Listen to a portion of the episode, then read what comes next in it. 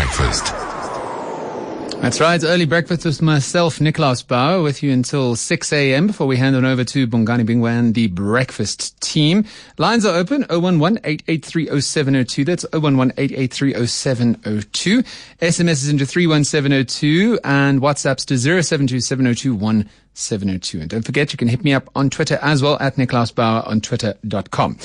Everything is getting delayed in South African society, in the economy, uh, even when it comes to governance, right? So from a local, provincial, and national level, everything's being held back by the fact that we've been through this massive lockdown and COVID 19 has thrown us into a world where uncertainty is the new norm.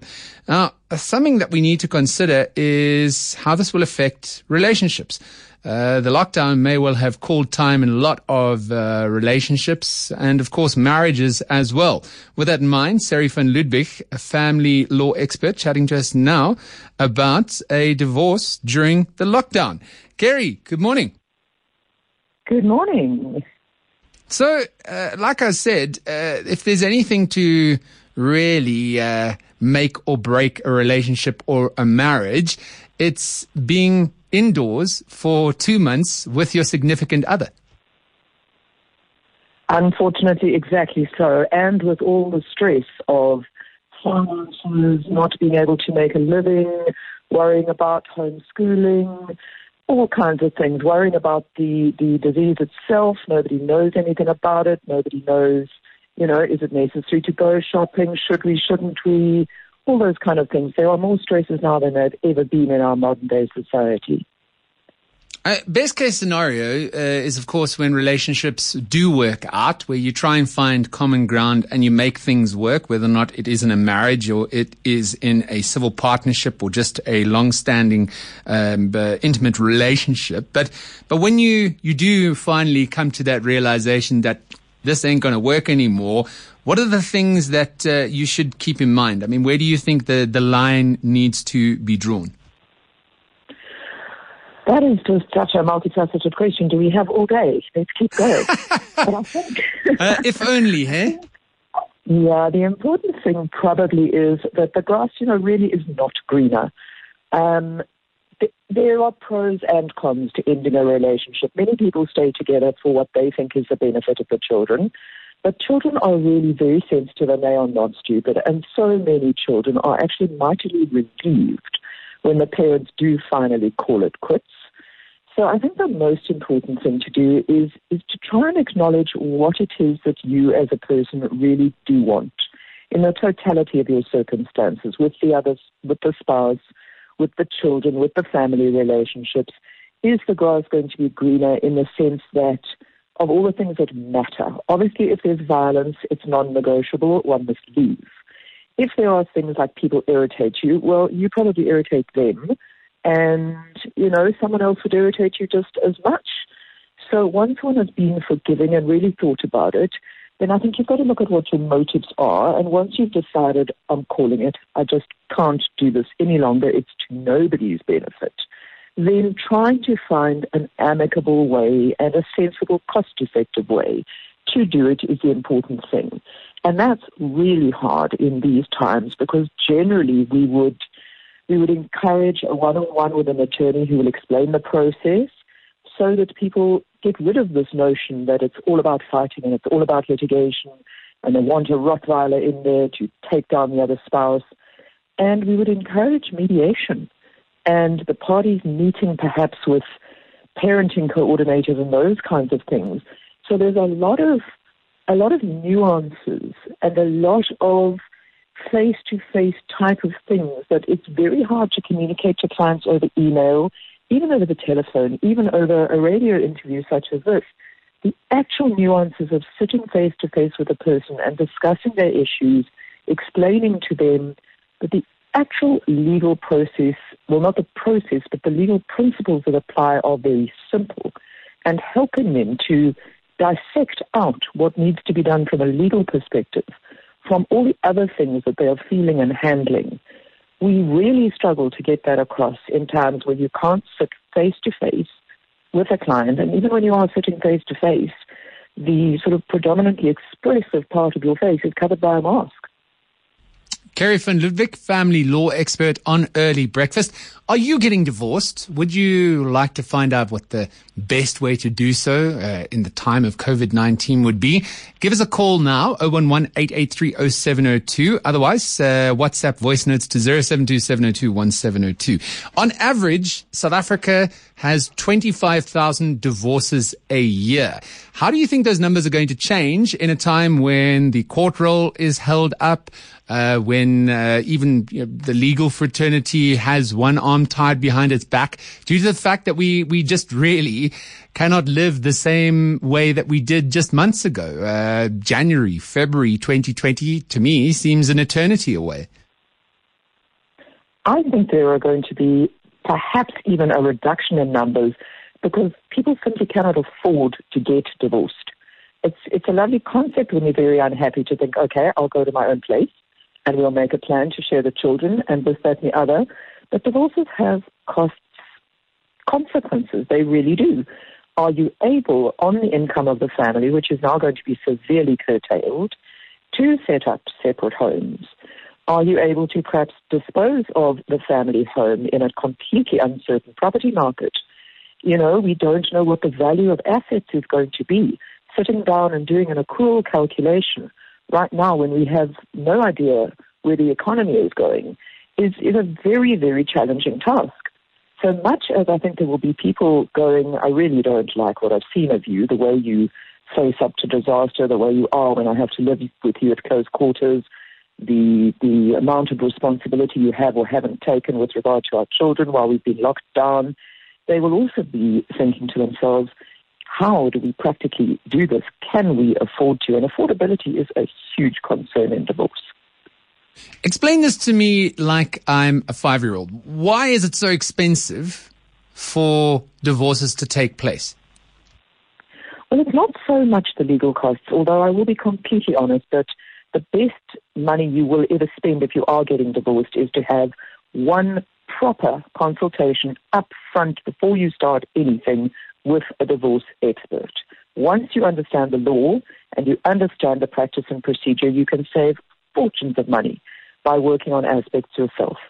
But in very, very simple terms, if you have got, let's use a basic family, you've got four people, you've got a mom and a dad and two children, and sorry if one is not part of, a, of that kind of family, I don't mean to offend anybody, but it's just the easiest example. So you live in one home with one or perhaps two cars or a transport arrangement, enough furniture, and a budget that works for those four people.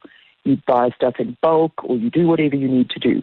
Just think of the logistics of two homes, two sets of transport arrangements to and from school, two sets of grocery bills, two sets of rates, lights and water, rentals, whatever it may be. And all of a sudden, it's just commonly accepted that living together as a group, I mean, that's why we have communes, that's why people share digs, that's why one has tenants in one's home, those kinds of things. Living together as a group is much cheaper than it is setting up on your own. And, you know, one would think, okay, so you sell the home, number one, or you stop renting big home and you divide that money and you each have smaller home and you allocate that rent money so that each gets smaller home, the maths doesn't, doesn't in practical terms always work out. Any questions on divorce or trying to have an amicable separation? Give us a call now, 011-883-0702. Nickolaus Bauer on the early breakfast, chatting to Ceri van Ludwig, family law expert.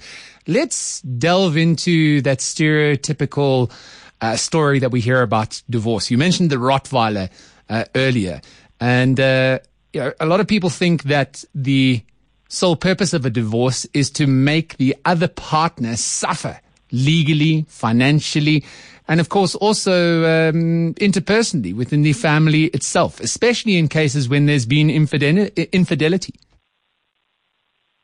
You're so right. I quickly wanted to spill a myth. Rottweilers are fabulous dogs. I'm a huge dog lover, you'll ever get. And when someone comes to me and asks me if I'm a Rottweiler, I generally say yes, I wish I was. But I do, I do get the analogy and I get what they're getting at. And, you know, especially now in today's world, we're moving towards mediation and I wouldn't say reconciliation because yes, if you want to get divorced, you have every right to get divorced. But a mediated divorce, particularly when there are children, just put yourself into the shoes of your child. That is all a parent has to do when they are, are trying to fight. And think how awful it is that the two important people in your life, number one, your life is going to change. And you've got to accept that. But it's changing in a difficult way where they hate each other. They may be using you as a child, as a pawn in the middle to try and hurt each other. It is just so damaging. And you know, if people are honest, they might look back to their own childhood, childhoods and see what it's like when their parents were fighting and how they felt. So it really is important to remember that if you have children, you are going to remain the co-parent of those children for all of their lives. And you're not making it easy for yourself, and you're certainly not making it easy for your children if you make an enemy of, of the other parent. Even if there aren't any children, you've got to be mature and realize that this is someone who you once loved. And the closest relationship to love is hate. So it's obvious that when that love is betrayed or doesn't work or when you're feeling guilty, you want to lash out. But the system doesn't allow it anyway. Our divorce law is very simple. Our courts are courts of application of the law. They are not courts of listening to your dispute and deciding what should happen that is fair in a subjective sense. They are there to apply the matrimonial property regime that's in existence, the correct calculation of child maintenance if need be, and the best interest of the child principle. Our marriage, our divorce is no longer predicated on fault. It hasn't been since 1979. So it's based only on the, the allegation by one spouse that the marriage has broken down beyond repair. It doesn't need fault. So what is the point in digging out all the dirt when it's actually going to get you nowhere and it's going to get you involved in a hectic process that's going to cost you more legally and emotionally than you can actually ever hope to achieve. Uh, Ceri, I don't want to dribble you into a career limiting move, right? I know how uh, the legal fraternity can be a bit of a fraught place, but but yeah, is there any authenticity to the to the stereotype that that lawyers also you know, play the divorce in itself for all that it's it's worth. I mean, I, I suppose you could say that uh, a lawyer will will advise their client to the best of their ability and act on their instruction. But uh, surely you must know of cases where uh, lawyers have really dragged out divorces when they could have been wrapped up fairly quickly and amicably. Absolutely, it's one of my worst worst bugbears. I have a, a personal thing against it. Because, you know, let's, let's be honest, there's enough money to be made in helping parties through an unopposed or a settled divorce. There's enough money to be made in mediating and the satisfaction of, of doing a good job. I know I sound a little bit like Pollyanna, but it really is. Whereas involving yourself in so much unpleasantness, and unfortunately many lawyers do take it personally, it's not good for anybody. It's not even good for you as a lawyer because you're just living with anger and hatred and fighting. One needs to distance oneself, look at the law, and as you rightly say, do a good job. I don't think that all attorneys who, who prolong litigation do it deliberately. What we've got to remember is we are trained as litigants, and litigants are trained to fight for the best of their client. And it's very, very difficult to take a step sideways and go, this is family law. It's a completely different milieu. It, it's not litigation where you're fighting over a business deal or a contract or a merger or acquisition gone wrong, or it's certainly not criminal law. It is a very, very different field of law that's got to be viewed very differently. And it's hard because most of us come from a pure litigation background, and divorces do get finalized in a court and a court is a place of litigation. So one needs to have a completely different mental approach to it. And I think if if we can get people who work on family law and divorce law to understand that the work is still there, the people still do need help, and it's more help than getting them into a big war. So it's not a career limiting move, it's a career satisfying move. to do divorce and family law work properly.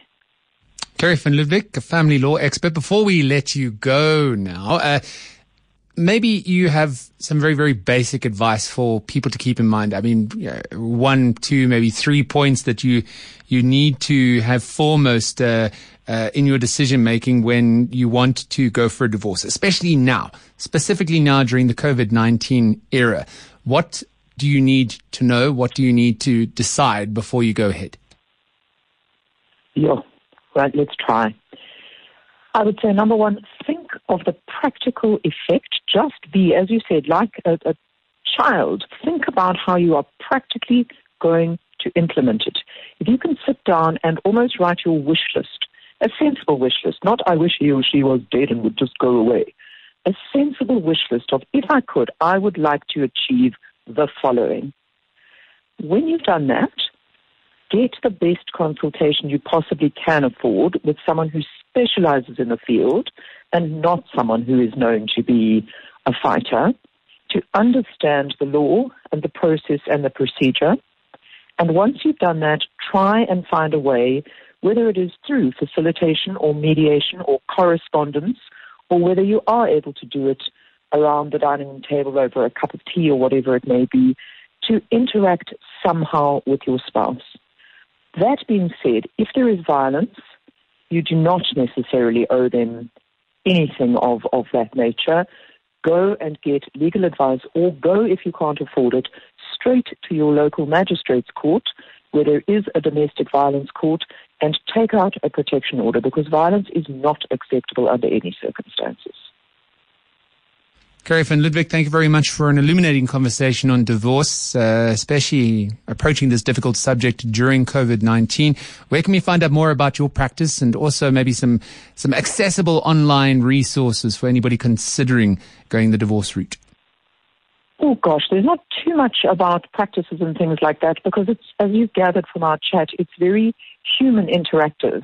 But I do have a little bit of an outdated website. It's www.familylegal.com .coza.